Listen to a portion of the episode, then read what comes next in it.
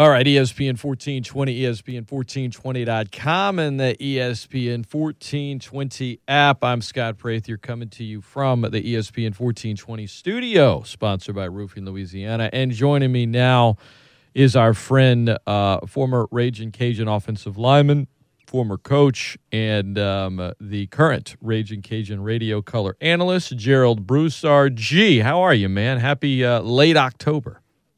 Yeah, doing good. Hey, uh, Halloween, bro.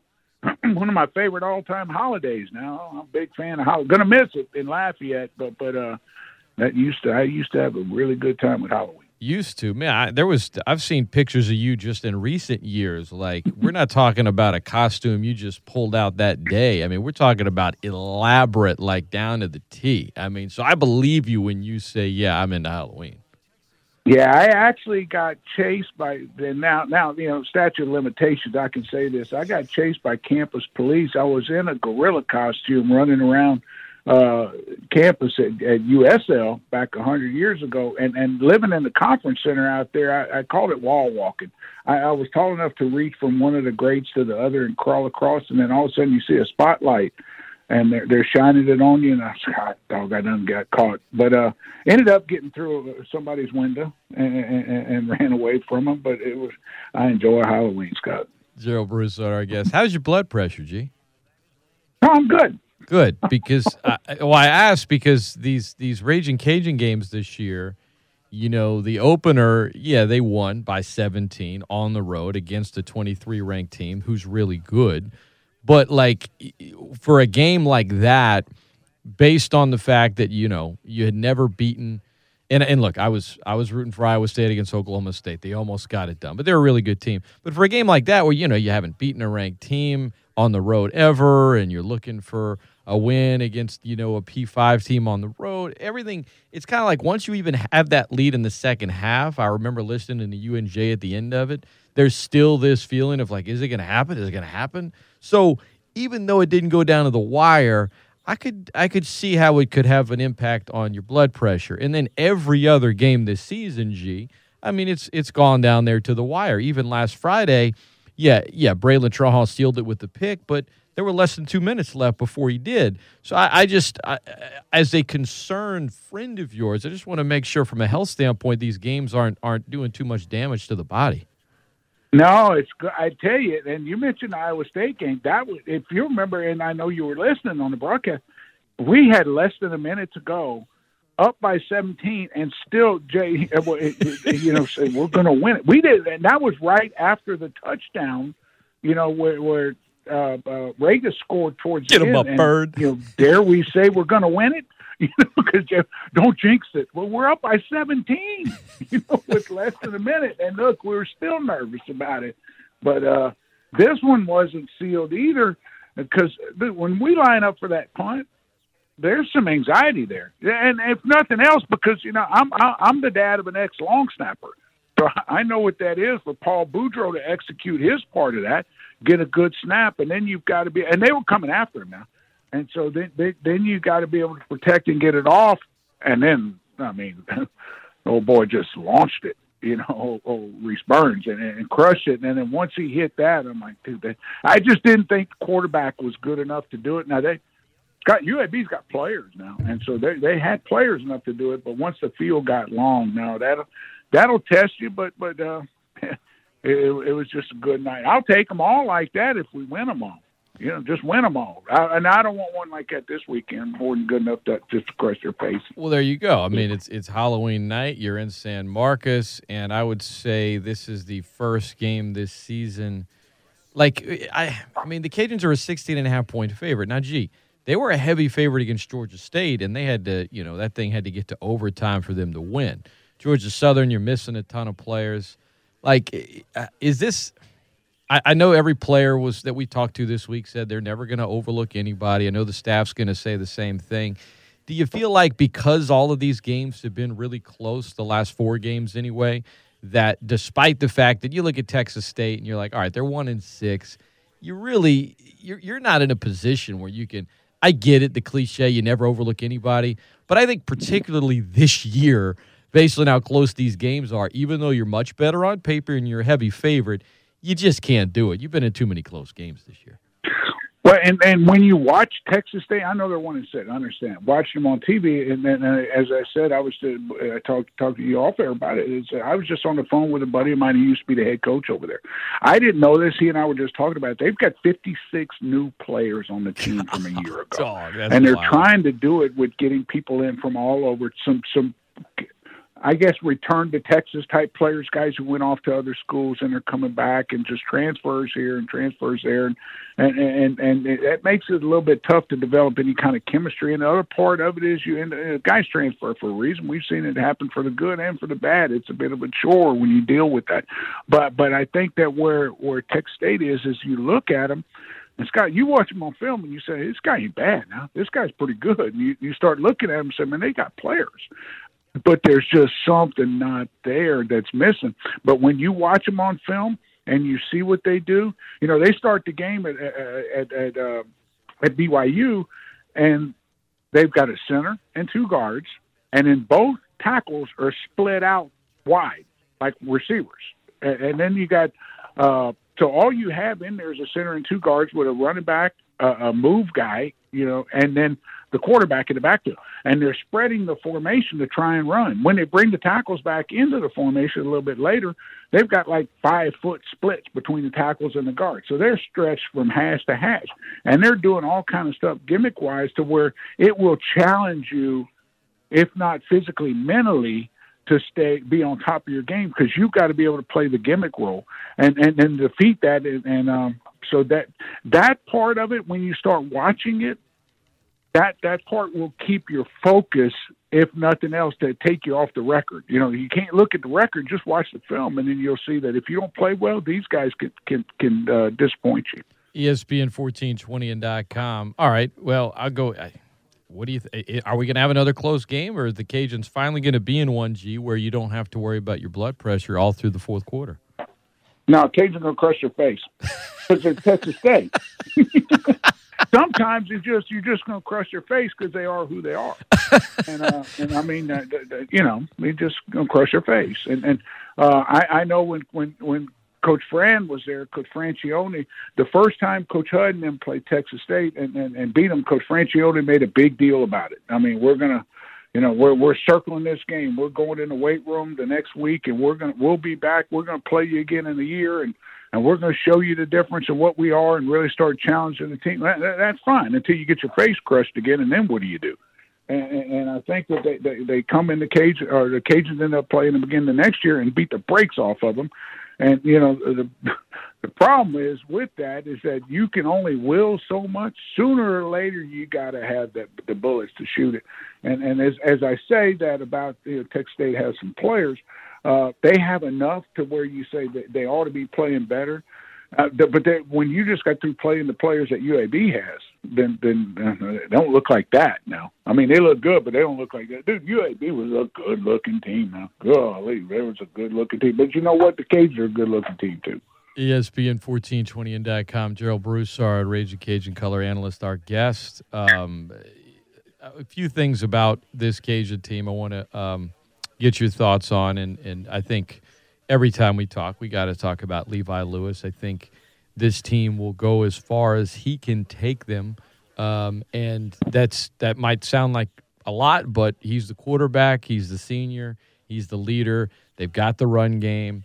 Um, and you, the difference between the first half and second half, I mean, he played better in the second. And Coach Napier said, look, we also made a lot of in-game adjustments. he told me that on Monday morning on the show. He said we we made some adjustments in halftime. We started to go a little more, you know, sideline to sideline instead of vertical, both with the run game and the pass game, and you know, rolling out Levi a little bit, and it kind of opened things up. Certainly, he seemed to get into a better rhythm because the offense in the first half was just not there. G. I mean, Chris Smith's return was huge, obviously, but the offense in the second half they looked really good, and I think Levi was a big reason why um, in both halves. I, I don't want to put it all on one player, but I do think that this team goes as far as he can take them.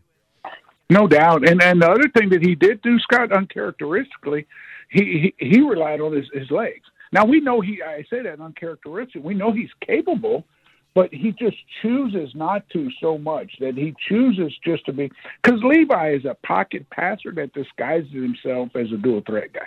But he's a pocket passer. That's what he wants to be. Uh, but but but you know he he has the athletic ability to be a dual threat guy. But in the last couple weeks, we've seen him pull it down and run, and and and and not be indecisive about running. You know, just saying, "Hey, I'm gonna tuck tail and go." And and now all of a sudden, what that does is that makes people a little more conscious of the rush lanes, a little more conscious in the secondary of seeing him, and the threat of him running now pulls receiver uh, uncovers receivers because now the, the the defensive backs have got to be they've got to be conscious that Levi will come and break the line of scrimmage.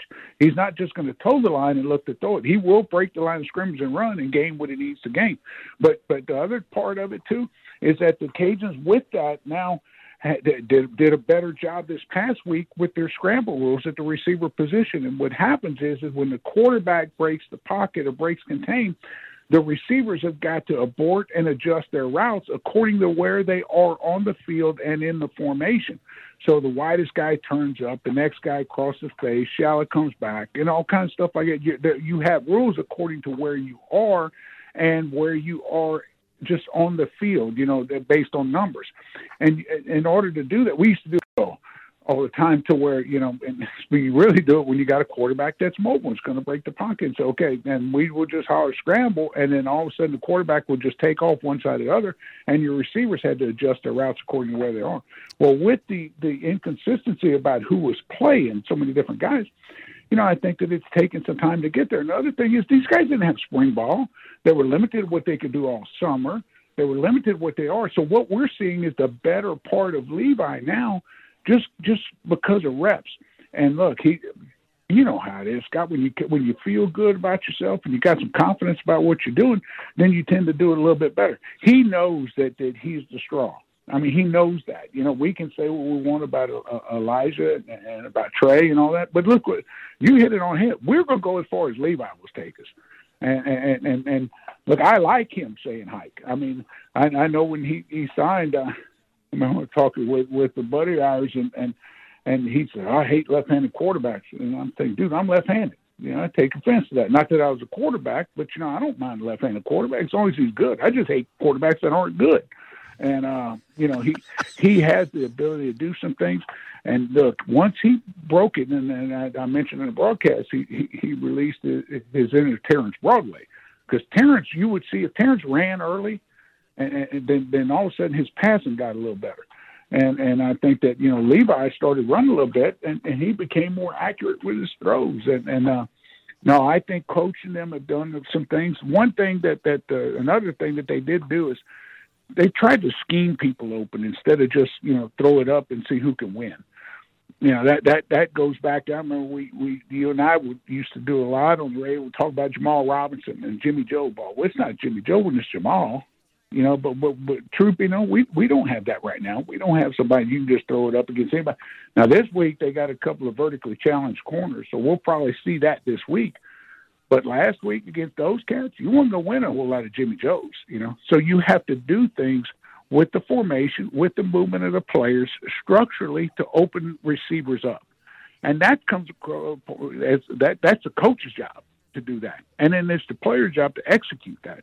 And I think that they, they did do, they being the Cajun coaches did at halftime make some adjustments there and give Levi some opportunities to make some plays. And then Levi was not hesitant to run. I mean, he he pulled it down and went, and then all of a sudden now things started open a little bit, and uh, man, it was a fun second half. I know you know that though.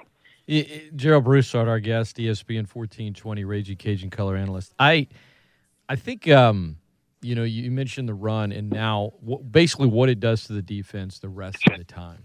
Uh, the play that was maybe most impressive to me from Levi was when he scrambled and just missed it wasn't just like so the play breaks down on that pass because it wasn't just like so the play breaks down. He doesn't throw an incompletion. He starts to scramble. Now he now he shows the run like he's going to tuck it and run. Defense abandons their guys. Some of them do. Then he mm-hmm. basically turns his body because he's got. You don't want to throw it across his body. You don't want to throw a bad pass. but has the timing and wherewithal to do that, and then lead Smith. Like it wasn't a bomb. It wasn't, you know, this highlight that you're going to see constantly.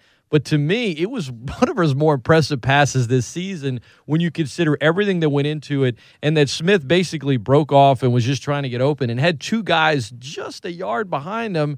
And he just led Smith perfectly to where not only could he make the catch, but he could run with it as well at a moment in the game where they really needed a first down, G. So that play in and of itself, even though he didn't run, it was that threat of the run in some of his previous runs that I think opened up everything else. But there was a lot going on on that play. That's why I was so impressed by it. No, it was, and, and and look, I think the most, like you said about it, is him being accurate on the throw uh, you know, his having run earlier got pulled people out for the coverage. The other thing was that he did m- maneuver his bike because uh, it's, it's easy just to continue running and try and throw and make an errant pass. You don't want to throw back across yourself. And, but but when you got guys in a trail position, that's picks. Those are interceptions. Uh, but but you know the other part is uh, so you've got a guy like Chris. Now you're talking about Chris Smith, you know, and so you're you've got to uncover Chris to, because of the threat of Levi. Because look, we've seen Levi run, and Levi can go. And so now all of a sudden you open it up. But those kind of plays are the kind of plays where when you have a guy of his athleticism, that's what you want to take advantage of when given the opportunity to do so. And, and the other part of it is a lot of his stuff that he was able to do happened outside the pocket, where he look, you know, Levi's he's he's not a real tall guy. So when he has a more of a clear vision, I don't know how he does it at times, sitting back in there because you know, if if I put you in the middle of, of some of the, the the the stuff that he's seeing, it's okay. Now throw the ball to the open guy. You say throw the ball to who? I can't see anybody. You know, there's just a massive, massive humanity in there. And look, uh, uh the UAB's defensive ends were both six foot seven you know, and so that that made it even tougher. So for him to get out of the pocket, to be athletic enough, and to be accurate with his athleticism, and he just it, that was good to see. And I'm hoping that that that air of confidence carries on throughout the year because I think he's becoming more comfortable with his guys the more he plays with them. ESPN 1420, ESPN1420.com, and the ESPN 1420 app. You're listening to The Great Scott Show. I'm Scott Prather visiting with Gerald Broussard, former Ragin' Cajun offensive lineman, former Ragin' Cajun coach, and uh, current Ragin' Cajun color analyst. Um, so, uh, when you look at the O line, G, I wanted your thoughts on that because there have been some movement up there this year. You've had some guys miss some time for various reasons. How, how would you assess their performance last week, and where do you think they're at at this point in the season? I, I think that they're getting a little better. Max Mitchell has actually moved from one tackle to the other. He started the year at right. Now he's back at left. He played both right and left this past week. I thought that, you know, I thought Ken Marks had a solid game in there. Shane Vallot has been solid. That O'Cyrus can play now. I'm just telling you, O'Cyrus Torrence, the right guard, can go. Um, but but Zach Robinson has been been a nice uh, addition too, along with Carlos Rubio, the two tackles in there when it's not Max, and and and I think this look. You know, people say, "Well, we're struggling to run the football." We've played some really good defensive fronts now. I'm just telling you that, that we haven't played any donks up front. Uh, George State, I think when you look at it, people say, well, would they have? No, George State had a couple players. We know what Georgia Southern presents defensively. You know, I think probably if you, you want to say the weakest link of them all was the game the Cajuns lost against against Coastal Carolina, but you had two all conference players in that defensive line for Coastal Carolina. This group that the, that the Cajuns played this past week, I mean, they they can play with anybody. You know, and and then and I didn't even mention Iowa State yet. And, and so, you know, when you talk about the caliber of the people that the Cajuns have played against, especially with where the schedule is going now, I think you're going to, be, I think you'll see things get a little bit better and a little bit better and a little bit better, if nothing else, because of who you've played against and, and then the, who you're not going to play against now. But, but I, the, knowing now and look, I've been waiting on Cole Prudhomme to come, but I guess he's going to be hurt, not going to be able to play, which disappoints me because I just think he's a good player and I like watching him play. But I know that there's been some rotation in there. I know that the the, the Cajuns have been able to to play some younger guys and continue to play. And the, the other thing about it, look, losing DJ I mean that uh, DJ Looney. I'm talking about the coach. Uh, that that that was their guy, you know, and and that's been something that those guys have had to deal with, and and and, and they lost him in practice, Scott. I mean, it's you know they saw him go down, and and, and so that that part of it, you know, emotionally, these guys are. And, and, and I, I say that, and there's something that you have to deal with every week because a lot of the things that that DJ did, that he did daily, that they don't get, and uh, you know, so I've been pleased with them. I know that there, there's times where they could play better, but considering the competition level to this point in this year, I think this is a group that's starting to gel and getting better and better and better. And look, you don't have to get great right now. You just got to get a little bit better today than you were yesterday. And I think that they're doing that. I've just been, you know, and, and, and I say all this without mentioning Coach Sale, the offensive coordinator who coaches the offensive line. And, and, and, and look, that him and DJ spend every day together you know, and and he's having to deal with that too. You know, that so much, so many times that that's uh, you know, it just kind of you just assume that oh, would you just, just move on? It's not that big a deal. Scott, it's a big deal, and uh, and and and I I've been very pleased, and and and I think about them guys often and what they're going have gone through and continue to go through. Yeah, uh, Gerald Bruce, I guess you bring it up, G, um, and and talking to some players, obviously, and Coach Napier about Coach Looney. Um, I think, look, it, it's they've done an amazing job honoring him, um, and you know to have Coach Looney's family there Friday night and everyone in tears, and you know when you have a special moment and a close win, you heart back to it, uh, and so I think just from a media standpoint we want to and and we should latch on to those great stories. Um, and at the same time, it's like when these guys are away from the team, which is a very tight knit group, right? I mean, Cam Solomon, he's like, I played for a lot of teams in my life, and this is the closest one I've ever been a part of. Uh, but when you're kind of alone with your thoughts or away from them, and like that impact that it has on you, um, and you know the impact and legacy that Coach Looney left with all of them, it's not just about this season. It's not just about a close win here or there. It's basically about the rest of their lives and carrying that with them. Uh, and and specifically on the offensive line, like you said, you know he was their guy. Uh, but I, you know, to to not to not get emotional uh, or or be touched by what unfolded last Friday night and what will continue to be such a big part of this season um, I don't know how you can't. I mean, I just I don't know how you can't be emotional just thinking about it. I mean, you get emotional just talking about it, right?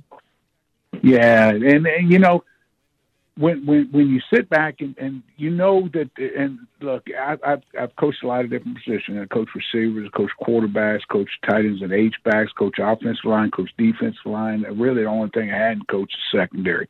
Uh, but but when when you look at it, just those guys, you know, those linemen, and you get so attached uh, with, with with each other and, and with I mean with your coaches and and you know there's always that one coach that that younger coach. It, it was me when I was growing up because I got hired at 24. You know DJ was uh, was only right 30 31 years old and had been here for a couple of years and he was the guy that could relate to. He was the guy that they could go to. He was the guy that when Coach Coach Sale got on you real hard. You know if, if I'm Max Mitchell and and Coach Sales he he just won't let up. Well, no, he's not going to let up.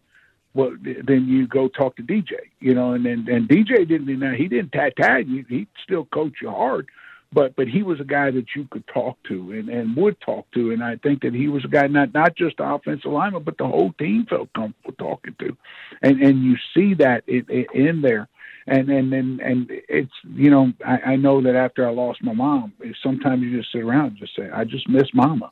You know I don't know why, but and there's times when those guys go through that, you know, that they just, man, I, uh, I sure could use a little time with DJ, you know, but but that's okay. You know, they'll get through it, and they they learn to to deal with it, and, and they'll attach to to another way to find it. But you know, you you you see that that that importance of those coaches, and then how much those guys really did love him by how much they wanted to honor him by, by playing well and finding a way. Scott, that was a hard place to win now. I mean, those cats at UAB had not lost a game in, in a number of years. They're 21 in a row.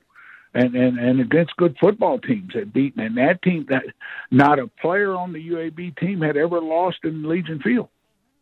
And and now all of a sudden the Cajuns come in there and, and find a way to come back and beat them. And look, they're, you're you're down. If if not for the kickoff return, you're, you're down a couple scores going in at half and all that kind of stuff. But just finding a way to execute, finding a way to stay in the game, and then go make plays at the end of the game. You know, it wasn't like, yeah, look, UAB did things to help themselves, but the, but the Cajuns made the plays. They intercepted the balls. They punted the ball 84 yards when needed to be. They made the plays to go win the game, and they did it with DJ Looney's name on the back of their jersey. Every one of them it was just that that that part of. I mean, that stuff you write a book about. You know, make a little movie about it. I, I don't know if anybody else watch it, but I'd watch it.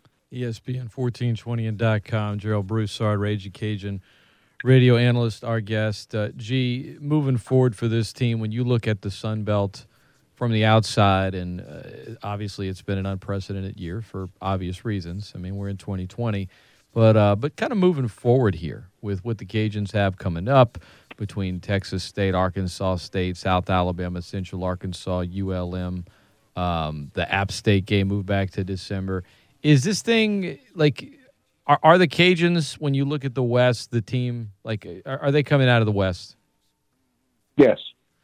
Yeah, so, the Cajuns are going to come out of the West, and I, I, I think the Cajuns are going to host the conference championship game, and I think the Cajuns are going to host the conference championship game. Look, I'll just say it right now. I know Coastal Carolina's playing well, yeah, but if they don't get if they don't get McCall back, I don't think Coastal's going to beat App, and so they need to get McCall back, and uh, and, and if they do, then then.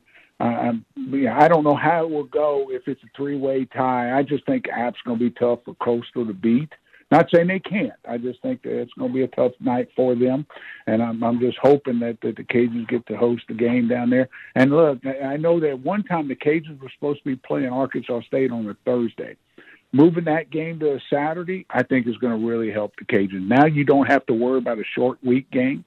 Now you're on schedule just to play.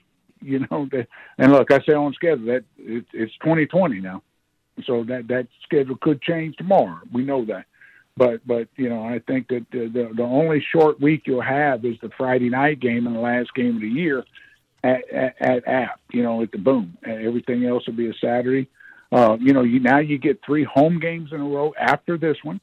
You know so now you got three at the house in a row, and and then you know you finish it up with with um, I think it'd be end up being a uh, ULM somebody, you know, there towards the end. But I'm you have you know, I think it just sets up for for you know, for that app game to be playing to whoever wins it will host the conference championship game. And um, Cage is going. I just think Cage is going to win it. And so we'll play another one in, in Lafayette. That'll be a lot of fun too.